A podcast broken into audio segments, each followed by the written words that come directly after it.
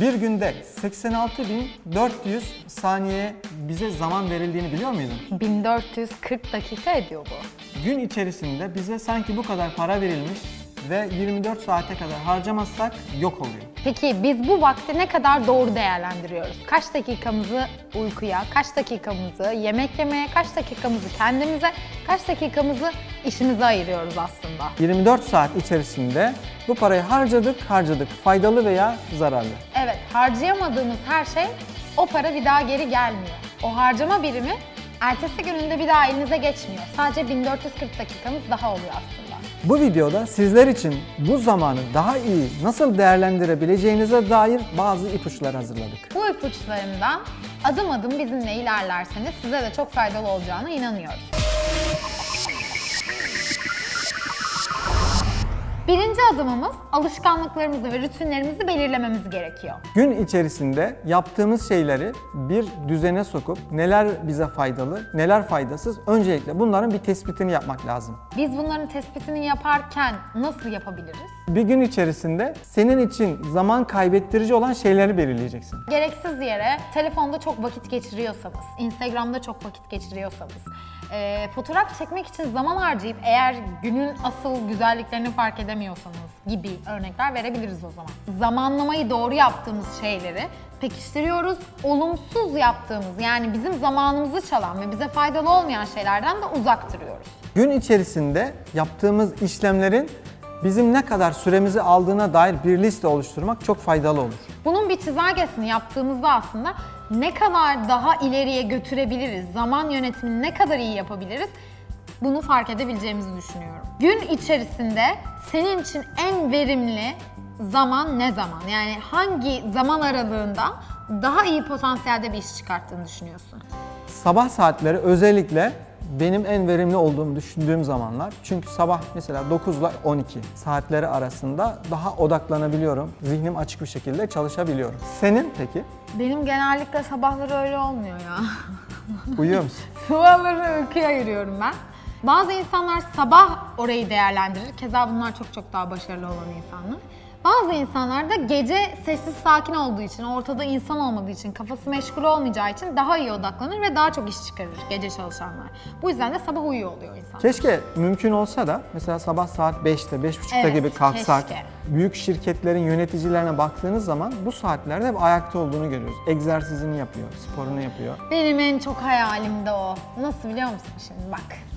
Beş buçuk altı gibi kalksam, sahilde bir yürüyüş yapsam, gelsem böyle kahvaltımı güzelce hazırlasam, kahvaltımı yapsam, dinç dinç böyle duşumu alsam falan hani. Ondan sonra giyinsem, süslensem, ofisime gitsem, çalışmaya başlasam. Kim istemez ki öyle bir şey? Hayalim bu benim. Bence herkesin istediği bir hayal yani ama güzel. Hayal. Ama, Ama yani gerçekleştiremeyeceğim bir şey değil ki. Aynen. Sonuçta uzaya hani astronot olarak gideyim diye bir hayal değil yani. Birinci adım hayal etmektir. Gerisi başarmak, zamanı nasıl değerlendirdiğinize bağlı aslında. İkinci adımımız kendinize ait bir düzen kurun. Çok düzensiz bir hayat içerisinde olanlar kaybettikleri şeyleri arayarak çok zaman kaybediyorlar. Sadece kaybettiğiniz şeyler değil, bir işle alakalı da mesela eğer düzenli değilseniz aa ben ne yapacaktım? Ya şimdi şunu yapacaktım ama onu da yapmam lazım ama bunu da yapmam lazım. Peki bir düzen olmadığı için aslında o zaman yönetimini çok da kullanışlı bir şekilde değerlendiremiyoruz diyebiliriz. Yapacağımız işlerle alakalı bugün teknoloji var. Telefonda mesela anımsatıcılar var değil mi? Birçok uygulama var. Onları kullanarak kendimizi daha iyi kontrol edebiliriz. Mesela ben kullanıyorum anımsatıcıları. Valla ben Uyarıyor beni. ona bile bazen üşeniyorum. Yanımda ayaklı bir anımsatıcı olsa ve bana dese ki Yasemin şunu yapacaksın, bunu yapacaksın falan dese. Ben de onun üzerine yapsam. Anında böyle söylese bir de bana dikte etse hani. Yap. Sözleşme hazırlamam gerekiyor. Yarın sabah 10.30'da müşteriye gönderilmesi lazım. Hemen onu anımsatıcılara kaydediyorum. Yarın sabah saat 10'da da beni haberdar ediyor Gönderiyor. ve gönderiyorum. Ve teknolojiyi kullanıyorum. Yani bir düzen kurmak gerekiyor. Anlatabiliyor muyum? Yani düzensiz olduğun zaman işlerin de aksıyor. Ortam ne kadar düzgünse insanın beyni de otomatikman ondan etkilenip, o düzenden etkilenip beyni de aslında daha düzenli çalışıyor. Belli kağıtlar şurada, belli şeyler yani aradığınızı bulabildiğiniz zaman işiniz de daha kolay bitiyor. Sen nasıl birisin? Masan düzenli midir? Çok. İnanılmaz düzenli bir insanım ben. Yani ev arkadaşıma soralım hatta o durumu. Benim masamda hiçbir şey olmaz. Boş olur yani. Gereksiz şeyler tamamen dışarıda. Bir tane defter olur. Küçükken ders çalışmak için şunu çok denedim. Saat 7'de matematik çalışacağım. İşte 2 saat e, 100 soru çözeceğim, işte 200 soru çözeceğim. Ondan sonrasında şunu yapacağım. Diye çok yaptım ama her seferinde buna uyamadığımda da moralim bozuldu. Mesela benim Ama makine bir gibi huyum olmuyor var. musun öyle? Robot gibi. Yani belirli saatler. Ya ama onu çok Tık tık tık istedim. tık böyle. Onu çok istedim ama yıllarca da denedim. Her ders çalışacağım zaman bunu denedim. Sonra dedim ki öyle yapmayacağım. Üçüncü adımımız hedef belirlemek. Saatli saatli e, bir şeyleri yapmak için kendinizi zorladığınızda ve başaramadığınızda umutsuzluğa kapılabilirsiniz. Bu yüzden büyük hedefleri küçük parçalara ayırıp küçük hedefler belirleyip onları başardıkça büyük hedefe bütüne ulaşmak daha da kolaylaşıyor. Zaten hedefe bir anda ulaşılmaz. Evet, adım yani adım adım gitmek gerekiyor. Bu yüzden yapacağımız her işlemi kaydederek yani o adımları tekrarlaya tekrarlaya basamakları tabiri caizse tırmana tırmana gitmek Evet, lazım. evet. Benim bazı arkadaşlarım var. Gerçekten çok takıntılılar.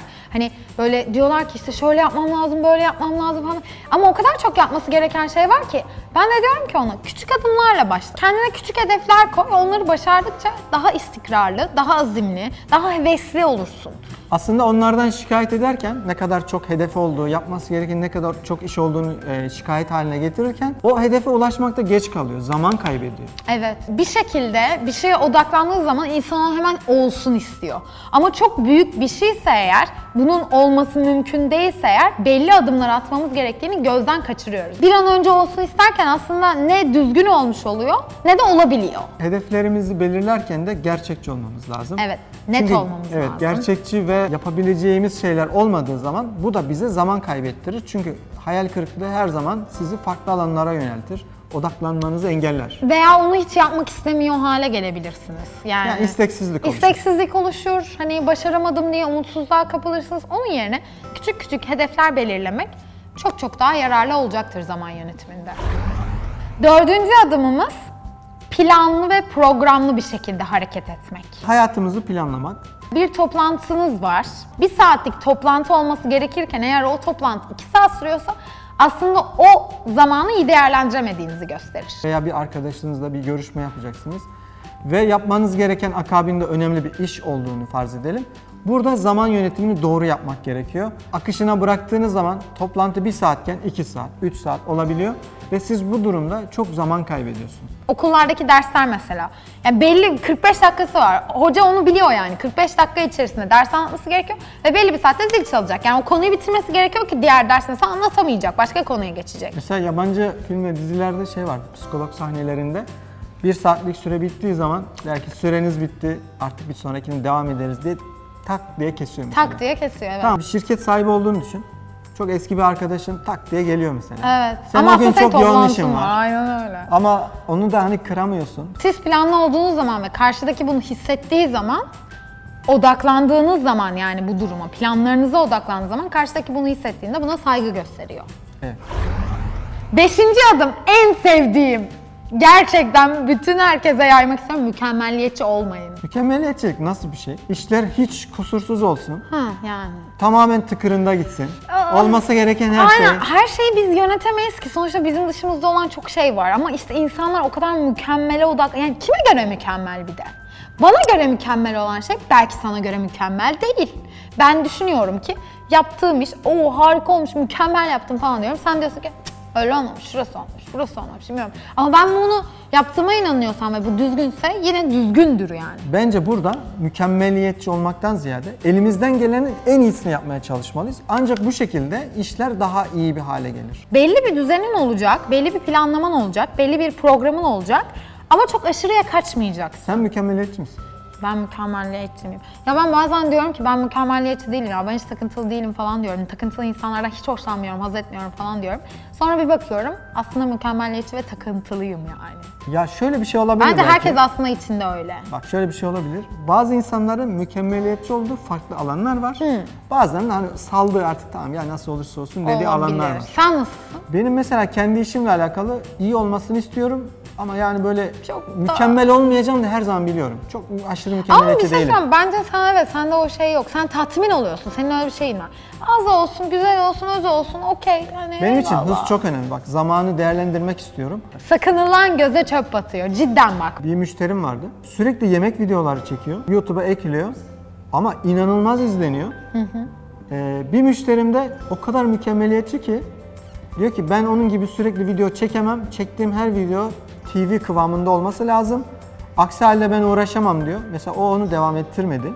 Ama diğeri şu an mesela 500 bin abonesi falan var. Heh, benim demeye çalıştığım şey de oydu. Eğer çok büyük hedefler ve çok büyük böyle şeyler koyarsan ya insanın hevesi kaçıyor. Çünkü hiçbir şey mükemmel değil veya her o büyük şeyi elde edemezsin yani. Olabildiği kadar elinden Ha, gelenin tatmin en olacaksın. iyisiyle Aynen. yani çalışarak bir şeyler yapmak lazım.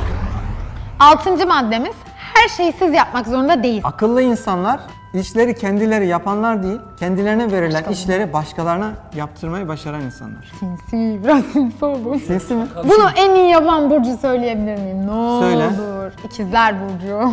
Doğrudur. Aşırı. Ya şimdi bak her işi sen yapmaya çalışırsan o iş olmuyor tamam mı? Mesela sen bir iş yapacaksın ya, bir işin bir kısmını başka birine yaptırman lazım. Evet. Ben benim çok uyguladığım bir yöntemdir. Ben mesela bunu çok şey yapamıyorum. Niye biliyor musun? Bence işte bak burada mükemmelliyetçiysen her ortaya çıkıyor. Diyorsun ki ya ben bu işi yapmak istediğim kafamda bir şey var. Onu o kişi acaba öyle yapabilecek mi kaygısına girip aslında insanlar Yapamaz genelde o diyorsun. işi paylaşamıyor. Evet. Ama dediğin gibi akıllı insanlar organizatör, iyi müdür bunu çok güzel bir şekilde yönetiyorlar ve hiçbir kollarını elini kaldırmadan her şeyi yaptırıyor. Biz yapacağımız her işi kendimiz yapmak zorunda değiliz. Yapmaya çalıştığımız takdirde de zaman kaybediyoruz. Bunu güzel Yani değerlendirmek başkaları lazım. yapabiliyorsa ama bazen mesela bazı işleri gerçekten kişisel olarak senin yapman gerekiyor.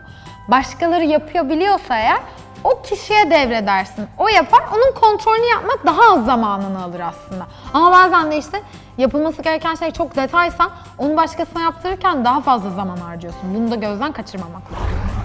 86.400 saniye ve bu her gün geri sayım yapıyor. 1440 dakika. Evet. Ve bunu iyi değerlendirebildiğimiz ölçüde zamanımızı iyi yönetmiş oluruz. Zamanı iyi değerlendirdiğimiz takdirde gerçek anlamda işlerimizde başarılı olabiliriz ve hayatımızı doğru yönetebiliriz. Zaman sizin zamanınız. Vakit, nakit ve onu güzel harcamamız gerekiyor. Doğru mu? Doğru.